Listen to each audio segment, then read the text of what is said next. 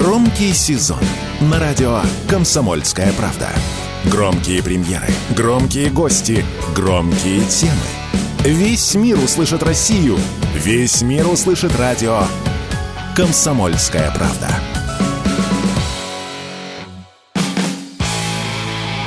Автоньюз. Совместный проект радио КП. Издательского дома «За рулем».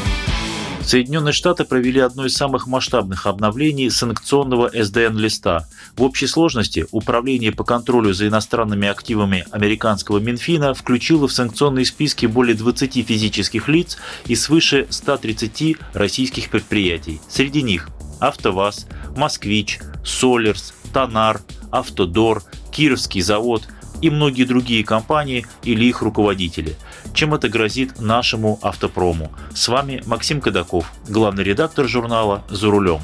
Включение в СДН-лист – дело серьезное. Это значит, что за сотрудничество с такими компаниями третьи лица сами могут угодить под санкции. И вместе с нашими предприятиями под санкции уже попали некоторые европейские и турецкие компании, которые, как считают американцы, поставляли российским производителям электронику и прочие компоненты, сырье и оборудование.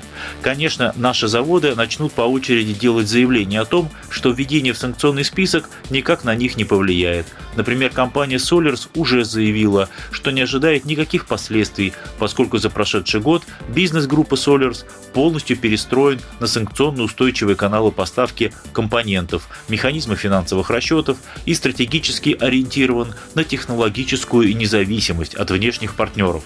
Хорошо, если все санкционно устойчиво, но риски сохраняются.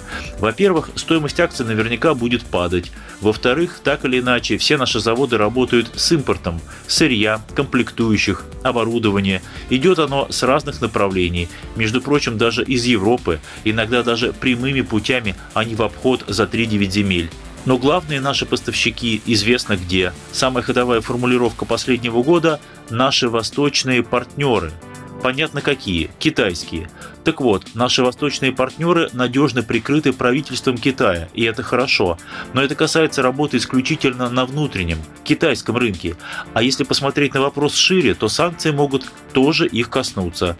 Большинство китайских автопроизводителей нацелены на экспорт, и Россия не единственный рынок, важный, но суммарно другие рынки кратно больше – Ближайшая цель – Европа, где уже продается немало китайских электромобилей, а будет продаваться еще больше, если европейцы не ведут, конечно, дополнительные пошлины.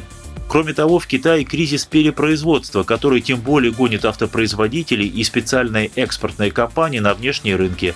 Поэтому китайцы будут тщательно взвешивать, что для них выгоднее – сотрудничать с Россией или сохранить поставки на западные рынки. Ведь продавать машины в Россию – никто не запрещает. Санкции касаются именно технологического сотрудничества. Кстати, полная технологическая независимость Китая – это миф. Китайские автозаводы в огромных объемах закупают средства производства – станки, обрабатывающие линии, конвейеры, испытательные стенды.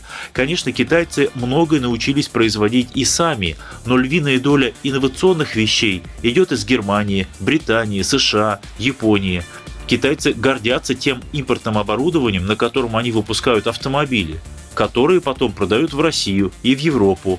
Плюс софт, некоторые расходники, специалисты, которые это оборудование налаживают. Так что зависимость есть, очевидная и довольно серьезная. И еще неизвестно, как китайские компании будут дальше сотрудничать с нами. Надеюсь, что будут.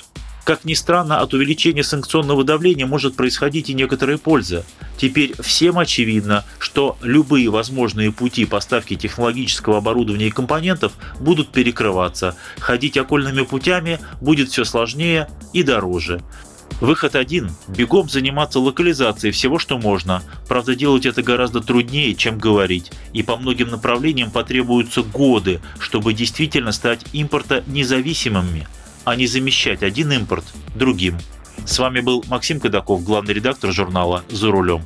Не унывайте, еще поездим. Автоньюз. Совместный проект радио КП.